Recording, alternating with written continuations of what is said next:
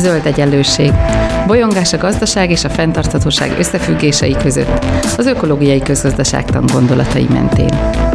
Beszélgetés mindazokkal és mindazoknak, akik mernek kérdőjeleket tenni a megkérdőjelezhetetlen mellé is. Köves Alexandra vagyok, és nagy szeretettel köszöntöm a hallgatókat, és nagy szeretettel köszöntöm vendégemet, Farkas Maját, fenntartatósági és CSRD szakértőt, a Budapesti Corvinus Egyetem doktorandusát. Szia Maja! Hello, sziasztok! Az adásunk témája azok a mozaik szavak, amiket mostanában elég sokat hallunk a cégekre vonatkozóan, CSRD, ESRS, ESG, mindenféle ilyen nagyon fura mozaik szó, és megpróbálunk erre a gombot varni, de mielőtt ezt megtennénk, azt szeretném kérni tőled, hogy hogy egy kicsit mutatkozz be a, a hallgatóinknak, hogy ők is tudják, hogy kivel beszélgetek. Igen, szia, köszi Szandra, üdvözlök mindenkit, és nagyon szépen köszönöm a meghívást, és örülök, hogy itt lehetek.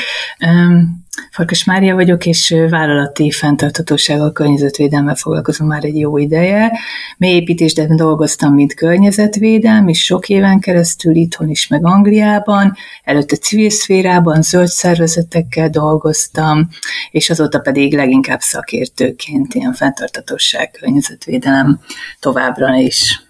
És most pedig a Corvinus Egyetemen kutatom is a témát munka mellett. Nagyon sokszor vitatkozom emberekkel azon, hogy vajon az, amikor így, így beszédmódban valami újat csinálunk, például ugye politikailag korrektek vagyunk, tehát nem használunk olyan szavakat, amiket régen használtunk, mert egyszerűen a társadalom elvárása ezzel szemben megváltozik, hogy annak van-e valódi hatása a történésekre, van-e valódi hatása a társadalomra. És ugye mostanában ez egy ilyen nagyon ellentmondásos téma, ugye a cancel culture, meg mindenféle kapcsán feljön ez, hogy jó, hogyha ha másképpen beszélünk róla, akkor az egyébként másképpen lesz a fejekben is. És megmondom neked őszintén, hogy hogy amikor ezekről a terminológiákról, jogszabályokról, mindenféle ilyen jelentéstételi kötelezettségekről hallok, amik, a, amik a, így a, a cégekkel kapcsolatosak, akkor nekem, nekem ez a téma jut eszembe. Tehát egy kicsit azt érzem, hogy most, most elkezdünk valamit beépíteni a, a, a cégeknek a, a fejébe, a terminológiájába, és azt várjuk tőle, hogy majd aztán ez, ez ilyen viselkedésbeli változást is elhozzuk, elhozzon, és, és, és nem a viselkedésbeli változást követeljük meg tőle, hanem, hanem először azt kérjük, hogy hát beszéljen róla. Te mit gondolsz erről, vagy, vagy hogy, hogy, hogy látod ezt a kérdést? Hát szerintem a háttérben nagyon sok minden történik. Szóval itt nem csak terminológiával van szó, a terminológia mögött rengeteg minden történik, és történt az elmúlt húsz évben. És ha nem bánod, Szandra, akkor összefoglalom, hogy ezzel kapcsolatban mit látok, és utána bele tudunk majd menni a részletekbe, így válaszolva a kérdésedre, de akkor ezt szívesen egy kicsit mesélek róla, hogy Persze. ugye Ugye én 2007 óta dolgozok így vállalatokkal, úgyhogy láttam ezt az egész fejlődést, hogy mi történt, és szerintem azért itt nagyon sok mindenről van szó, és nagyon komplex a kép. Szóval, hogy egyáltalán miért van szükség, miért történhet most meg ez a komoly szabályozás, amiről már ennyit beszélnek, a CSRD, magyar ISG törvény is, azt kell érteni, hogy ugye nincsenek információink a cégektől, ahogy te is mondod, nem értjük a gazdasági tevékenység fenntarthatósági következményeit, fenntarthatósági hátterét, és ez rendszer szintű kockázatot jelent. Ugye látjuk most a klímaváltozás kapcsán, hogy korábbi krízisek, Covid, pénzügyi válság, egy csomó minden nem értettünk, Brexit, nem értettük annak a tovagyűrűző hatásait, és ez, ez a fajta megértés, én azt látom, fenntartatóság kapcsán kezd megszületni mindenhol, hogy kezdjük érteni, itt hatalmas kockázatok vannak, rendszer szintű kockázatok, és ezt kezdik megérteni a gazdasági szereplők, a befektetők, a politikusok, ez, ebbe látok hogy mondjam, őszintességet a részükről. Akár csak megnézed, most néztem Google híreket, megnéztem pont emiatt a podcast miatt pár napja is, meg most is klímaváltozás, mit ír? Klímaváltozásba írtam. 2500 hír, ma 1600 hír. Elkezdett görgetni millió egy téma ennek kapcsán. Olyan részletekről írnak már, hogy Szóval szerintem itt valódi megértés kezd megszületni társadalom szinten, akkor azt is kell ugye nagyon tudni, hogy ez az ESG nagyon felpörgött ez a téma, és most arra jutott minden szinten az a megértés, hogy ahogy ezt, ezt jelenleg értékek, az nem működőképes. Szóval az van, hogy ugye rengeteg ilyen keretrendszer van, nem lehet tudni, hogy ezek privát, privát cégek által működtetett keretrendszerek, nem értjük, hogy milyen módszertan alapján dolgoznak, mindegyik máshogy dolgozik, minden, mindegyik ugyanazt a témát öleli föl, mindegy kicsit más. És akkor lehet, hogy az egyik, egyiknél az egyik vállalkozás majd top ratingbe kerül, a másiknál meg lecsúszik, és ezt nem lehet, és nem segíti eligazodni, nem segít eligazodni abban, hogy akkor tényleg a vállalatokat minősíteni tudjuk fenntartatóság szempontjából. És ugye a harmadik nagy probléma, vállalati oldalról, vagy nem tudom már, hogy hanyadiknál járok, hogy nincsenek, nincsenek elfogadott mérőszámok, nincsenek módszertanok, nincs kialakult módszertan, vállalati szinten minden nagyon kezdetleges. Klímaváltozás kapcsán van egyedül igazán kiforrott módszertan, van már egy olyan kpi ez a tonna CO2 egyenérték, amit már mindenki ért, és ez már ennek a módszertan már nagyon kialakult. De minden más területen ezek a módszertanok még ki se alakultak, igazából gyerekcipőbe járnak.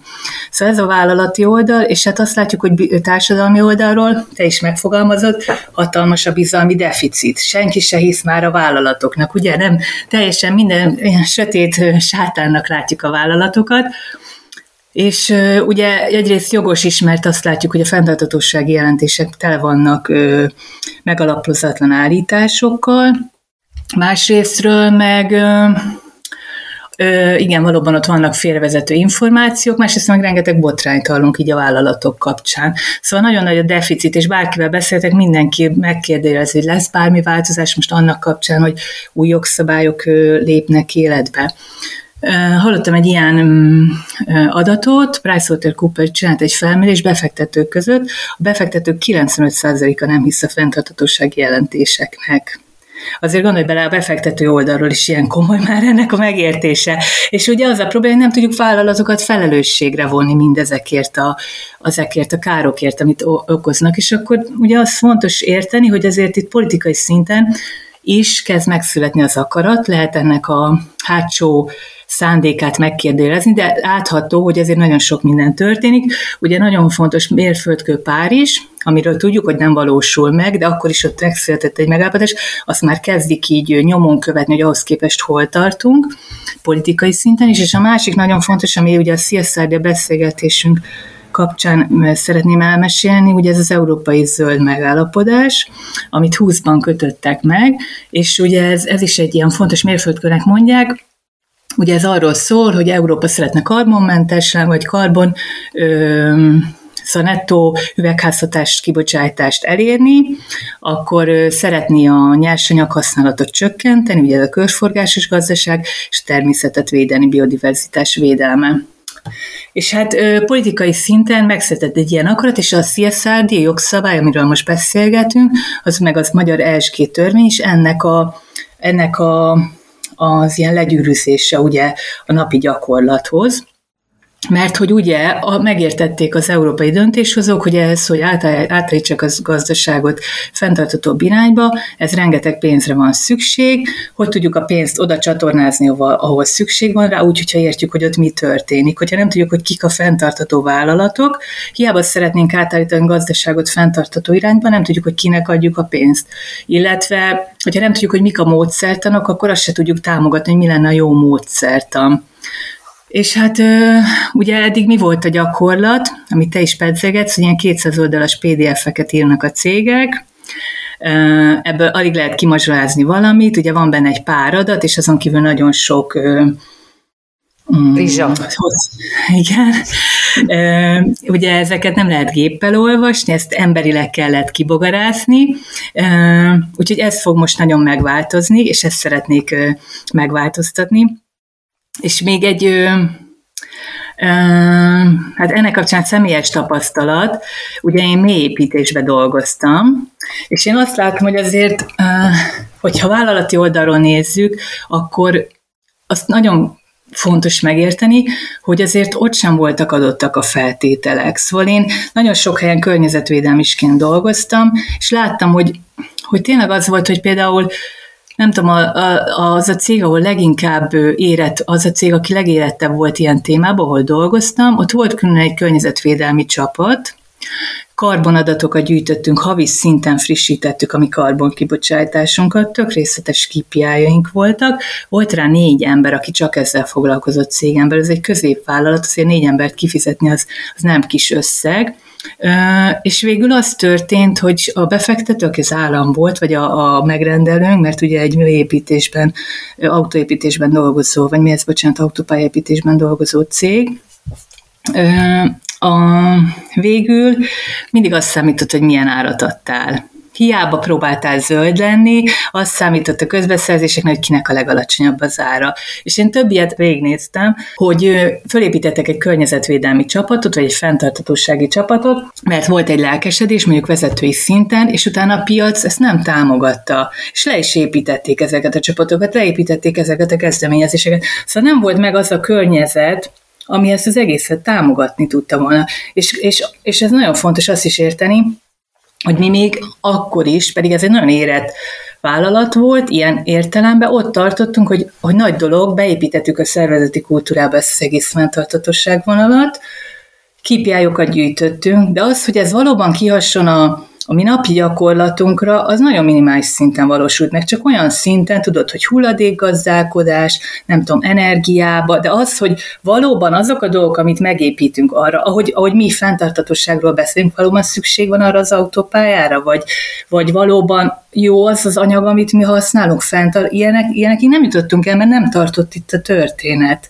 Szóval, hogy én azt látom, hogy azért vállalati oldalról ez egy nagyon nehéz és nem egyszerű sztori és hogy amíg ez nem tudott megérni, mindaz, amit elmeséltem, hogy megvan ez a hatalmas bizalmi deficit társadalom részéről, megvan a politikai akarat, és hozzáteszik a pénzt, addig ezt vállalati oldalon nem lehetett önállóan megvalósítani, mert gondolj bele, most egy másik példa, élelmiszerlánc, mindenkit az érdekel, hogy legolcsóbb ö, valamit megvehesse, tudod? Szóval ez ugyanaz igaz a fogyasztói oldalról is.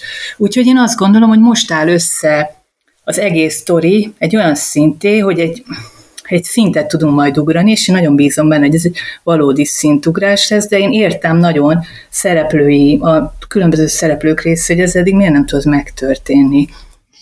És ugye csak ilyen társadalmi oldalra, még csak egy gondolat, hogy, hogy ö, ö, ugye már jó régóta vagyok környezetvédelemben, és akkor régebben az volt, hogy először, mikor ilyen 2000-es évek környékén, az volt mindig, azt vágták a fejünkhöz, hogy ti Trabanttal akartok járni, és barlangba szeretnétek élni. A környezetvédőknek ezt mondták.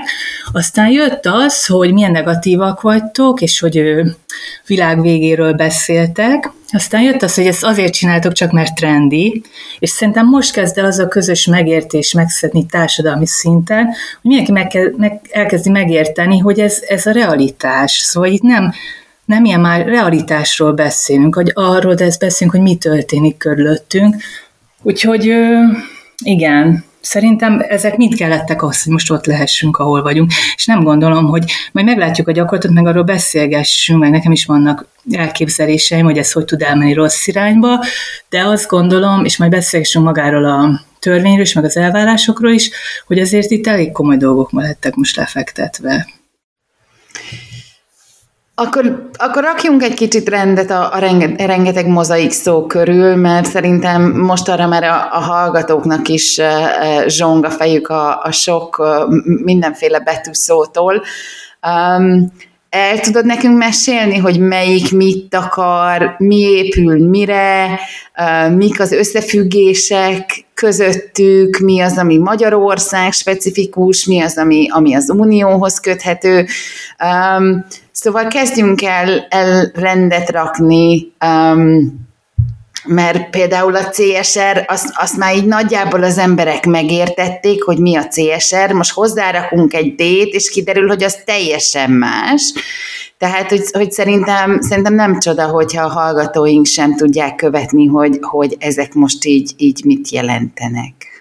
Igen, igen. Hát ugye melyik oldalról kezdem. A ESG, az az egyik talán legtöbbet ö, emlegetett szó manapság, ugye ez az Environmental Social Governance, fel, ö, környezet, társadalom és vállalatirányítás, irányítási láb, ugye ezt akarja. Ezt nagyon sokszor ö, egyenlőségbe lehet tenni a fenntarthatósággal, sustainability, ESG, sustainability kvázi ugyanazt jelenti. Akkor a másik nagy kavaradás itt ugye a CSR, amit mondasz, és a CSRD. A CSR, ez a Corporate Social Reporting, ami csak ugye a social láb volt korábban. Ugye nem a környezeti láb, hanem a social láb. Ezt most az ESG-be az S jelenti és ugye régebben ez a CSR alatt leginkább ezt a vállalati adományozás, helyi közösségek támogatása, a employee a saját alkalmazottainknak a, a fair módon ö, kezelését jelentette, és most ugye ezt, ez egy kicsit háttérbe ez a fogalom, és akkor a CSRD, az pedig ugye ez az új direktíva, az a Corporate Sustainability Reporting Directive. Ugye ez már ez a fenntarthatósági direktíva, a nagy EU-s direktíva, remélem, hogy így sikerült valamennyire, már már kavarodik, én is érzem, hogy most mondna el. Szóval az ESG, ez a Environmental Social Governance, és a CSRD az pedig maga az az új direktíva. Úgyhogy remélem, hogy ezzel most ezt így elmondtam. Van még millióba egy, szívesen belemegyek pár másik uh, mozaik szóba, hogyha gondolod, Szandra, nem tudom, hogy szeretnéd, hogy Hát nem pár. tudom, még, még ez az, ez az ESRS, az, az mi?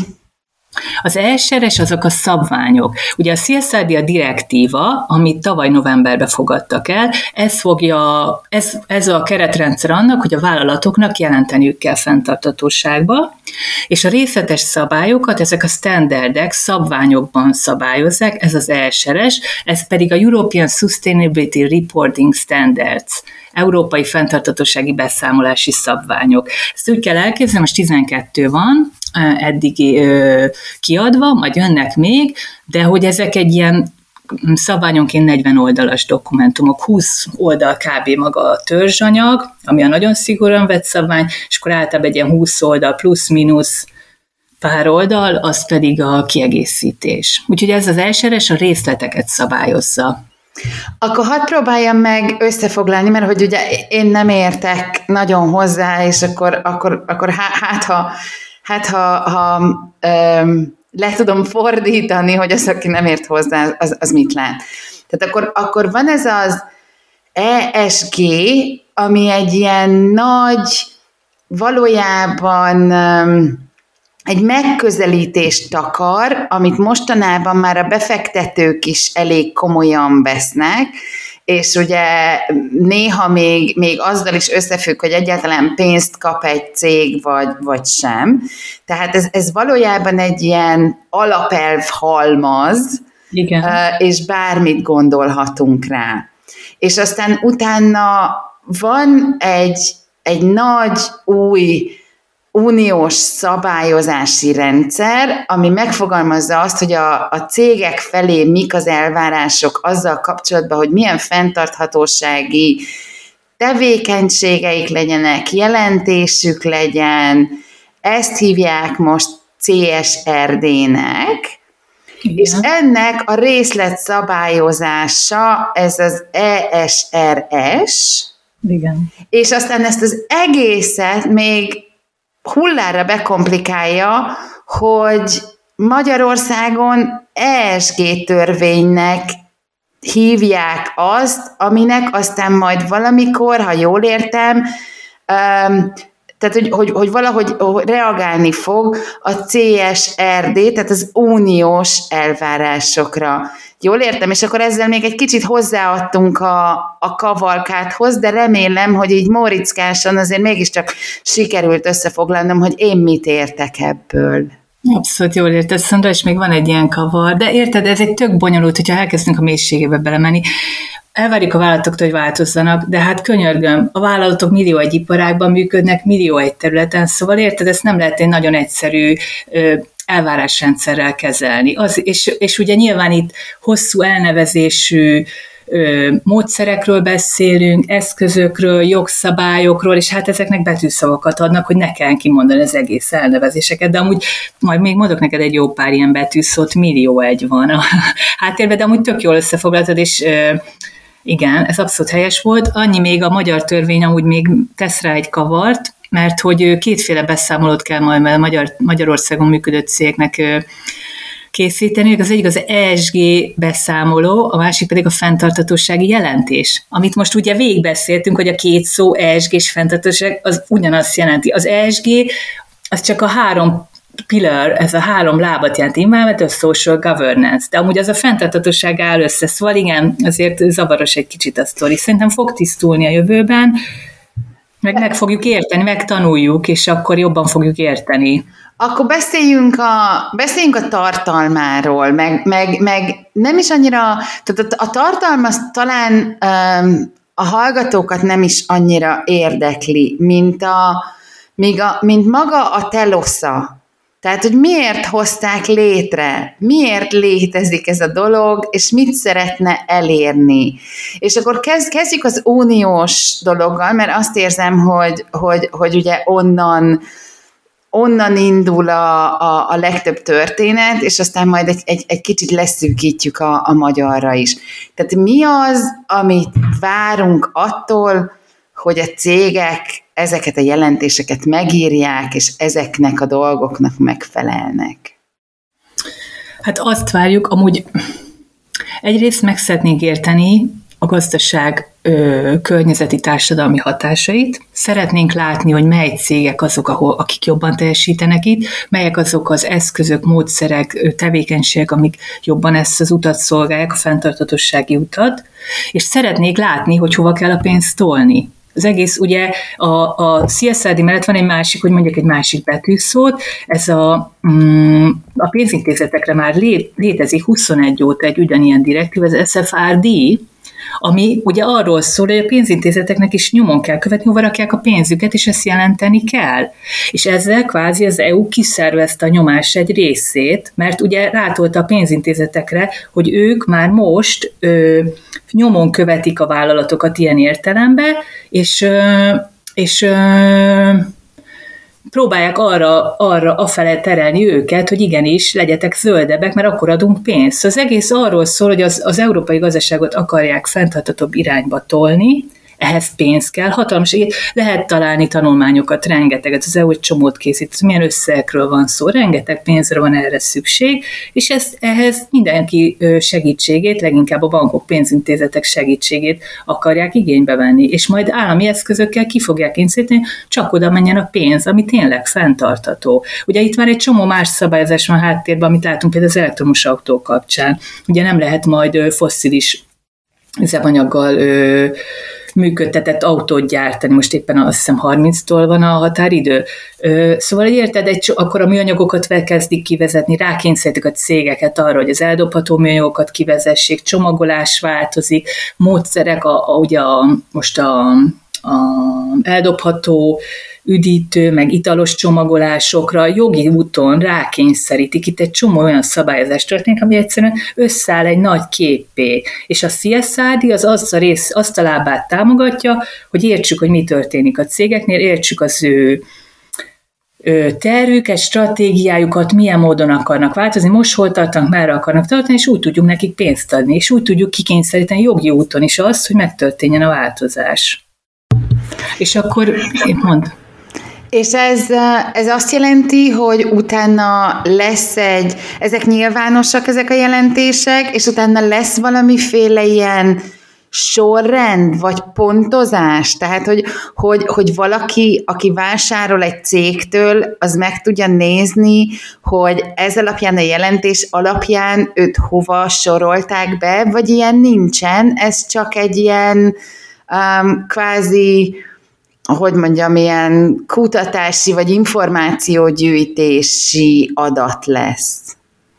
Nem, az van, hogy ennek már van egy előzmény, ez az NFRD, egy másik jogszabály, ott már jelentettek a cégek, csak ott ez nagyon laza volt, ez a 200 oldalas PDF-szerű dokumentum volt. És ehhez képest most rengeteg változás ez az az, hogy digitálisan kell minden információt jelenteni, a, nem csak ember által olvasható, hanem gép által olvashatóan jelentik ezeket az adatokat, kvázi mesterséges intelligencia még tudja pásztázni pillanatokat, millió egyféleképpen szét lehet bogarászni ezeket az adatokat, nyilvánosak lesznek az adatok, lesz egy European Single Access Point, egy, egy ilyen platform, egy weboldal, ahonnan bárki ezek, ahova fel lesznek ezek a riportok töltve, évekre visszamenőleg, bárki bogarászhat benne, bármilyen adatokat innen le lehet színni, egyedül abszolút nyilvános és hozzáférhető lesz, csak aki nagy mennyiségben tölti le folyamatosan az adatokat, rájuk lesz valamilyen fajta díj kivetve. De hogy érted, teljesen transzparens módon föntesznek ezek a riportok.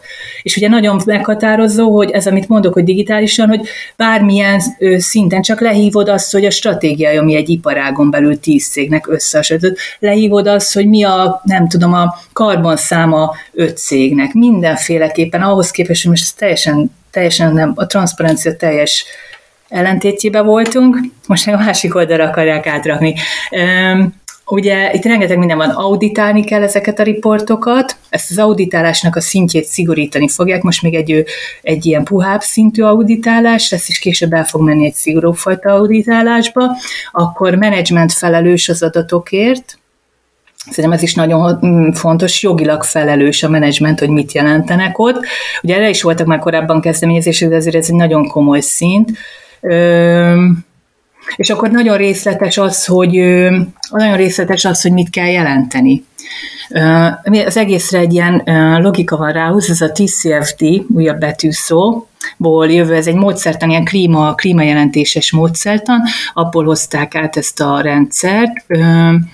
Ennek a rendszernek a logikája alapján kell jelenteni, és ez azt jelenti, hogy minden témakörbe meg van határozva, hogy mit jelent. Ezt mindenhol jelentened kell azt, hogy neked kik a, milyen, milyen embereid, milyen csapatod van arra, hogy kezelj egy problémát, mondjuk nálad a klíma az egy meghatározó kérdés, akkor jelented azt, hogy erre van-e képzett embered, ő hogy van képezve, milyen információk birtokában van, hogyan tervezed a további képzését, hogyan bónuszolod őt, azért, hogy megtörténjenek dolgok a cégnél, ez a governance láb, akkor a következő láb az, hogy jelented azt, hogy a stratégiádban hogyan van beépítve ez a kérdés, a business modell, az üzleti modelletben hogy van beépítve ez a kérdés.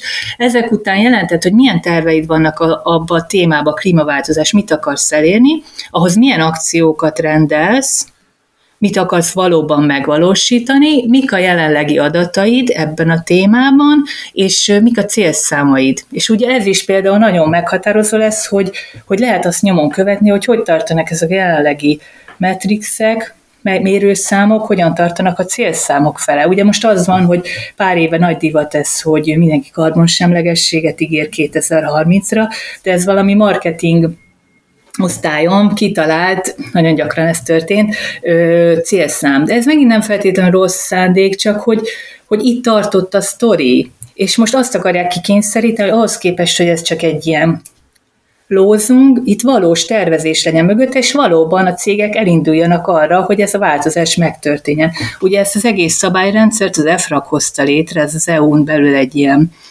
Brüsszelben lévő ilyen szakmai szervezet, és ők is hatástanulmányokban leírják, hogy azt várják, hogy ez behavior change.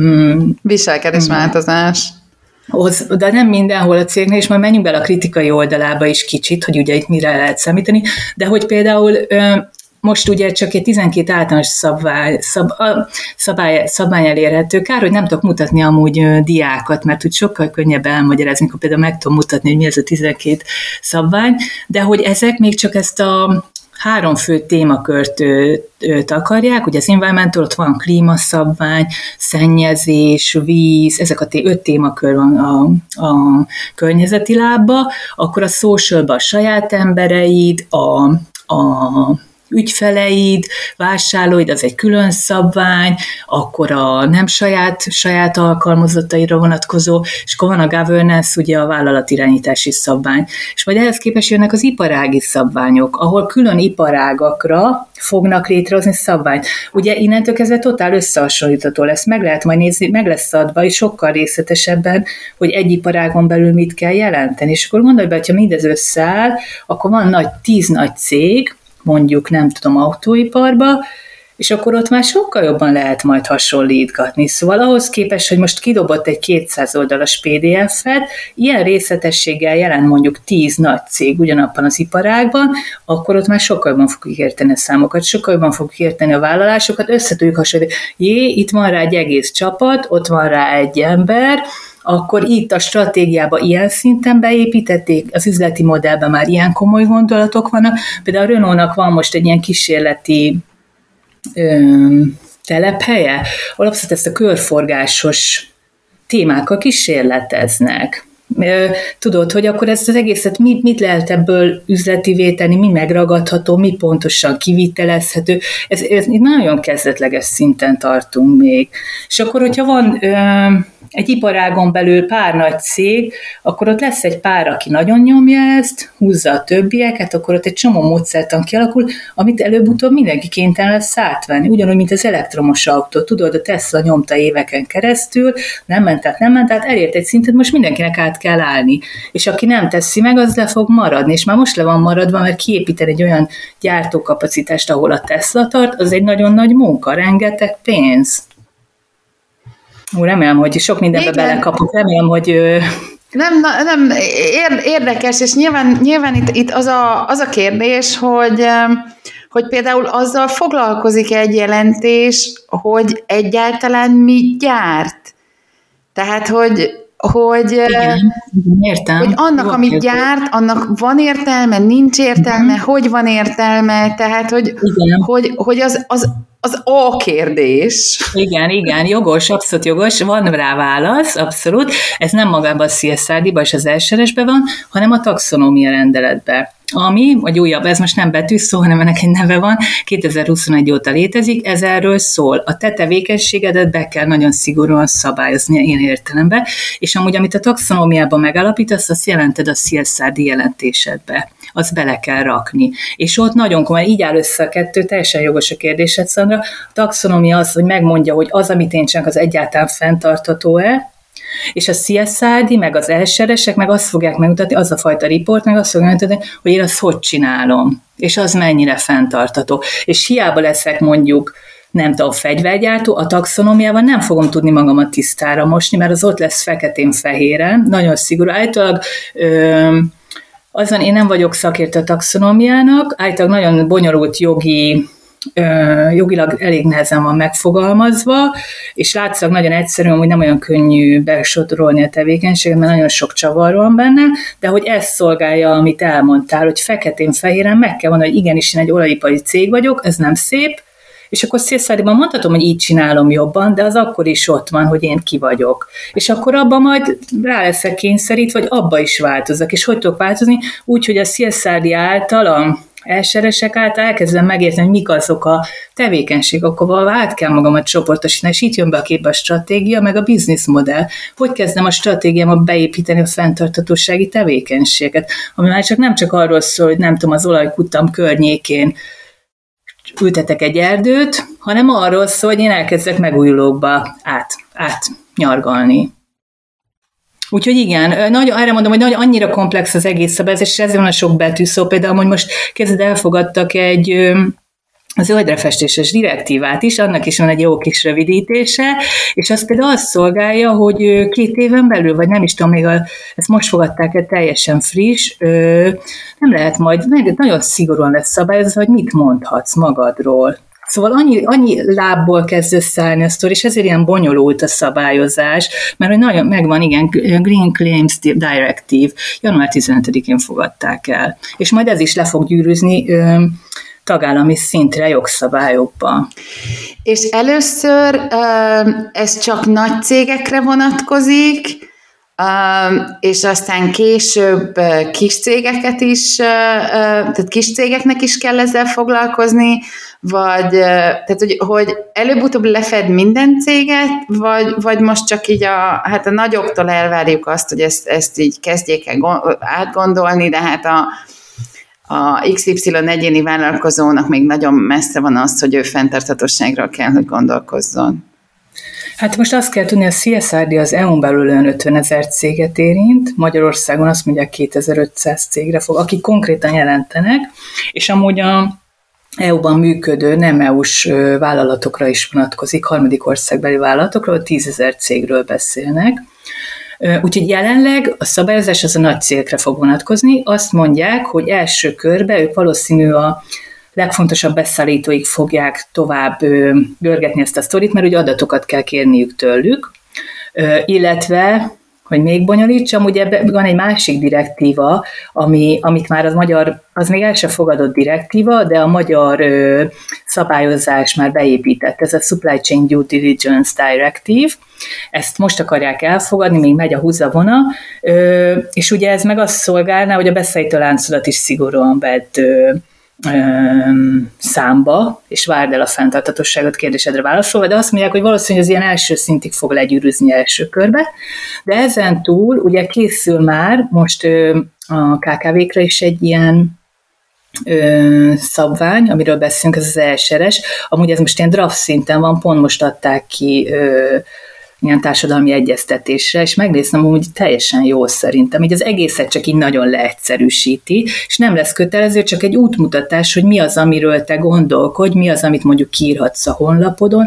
és hogyha elvárja egy beszállí, valahova beszállítasz, akkor mi az, amit neked, nekik el kell tudnod mondani magadról. Szóval igazából összefoglalva, most nagy cégekre vonatkozik, ezt is így fokozatosan ö, vezetik be még nagy cégeken belül is, itt mindenféle ilyen küszöbértékek vannak, de valószínűleg le fog gyűrűzni mindenki ez meg. Ugye az van hosszú távon, hogyha ha mögé nézünk, hogyha ugye azt látjuk, hogy ez nem csak egy ilyen jelentéstételi kötelezettség, hanem itt tényleg azt fogják elvárni, hogy te változ, akkor érted, hogyha én nekem, én egy nagy cég vagyok, és millió egyféle nyersanyagot beszerzek kicsiktől, akkor, hogyha van egy nem fenntartató nyerségom, le akarom cserélni egy fenntartatóbra. Ha egy kis beszállítnak az az egyetlen terméke, kénytelen lesz változtatni, nem azt fogja gyártani, hanem mást fog gyártani, máshogy gyártja. Szóval, hogy ez, ez ö, mindenképp le fog gyűrűzni. A jelentéstétel az, hogy papír, mert azért ez rengeteg adminisztráció, szóval én tudom, hogy egy ilyen karbon jelentést mekkora munka elkészíteni, rengeteg.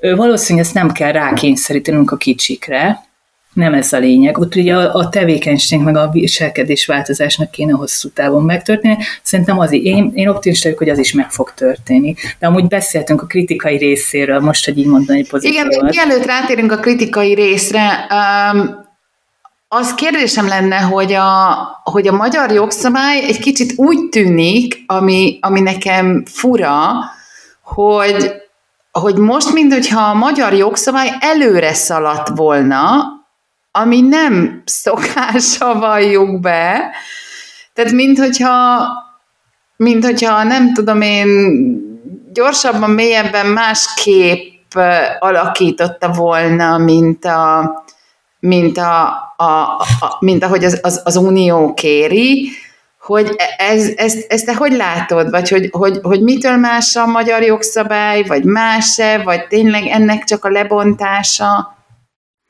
Hát ezt nem lehet tudni, hogy miért nem látok bele. Mm, kérdésedre válaszolva, azt lehet tudni, ugye itt két nagy, nagyon sok mindent várnak el, de kétféle jelentést. A fenntartatósági jelentés, amiről a magyar jogszabály beszél, az egy az egybe a CSRD-nak a átvétele, egy az egybe, és ugye az ESRS-eket azt közvetlenül vesszük át. Szóval a CSRD-t azt be kell építeni a jogba, de az ESRS-ek az a Delegated Act formában, amit most hirtelen nem fogom tudni megmondani a magyar megfelelőjét, a jogi forma, hogy az el lett fogadva, és azt egy az egybe veszik át a tagállamok. Úgyhogy a, a magyar jogszabály kétféle jelentéséből az egyik az a szélszárdi átvétel, a másik pedig igen, valóban egy kicsit ilyen előre szaladás. Mm, nem tudom, hogy a jogalkotónak mi ezzel a szándéka, lehet, hogy egy törvénybe szerették volna letudni mind a kettőt egyből. Miben lehet ráció?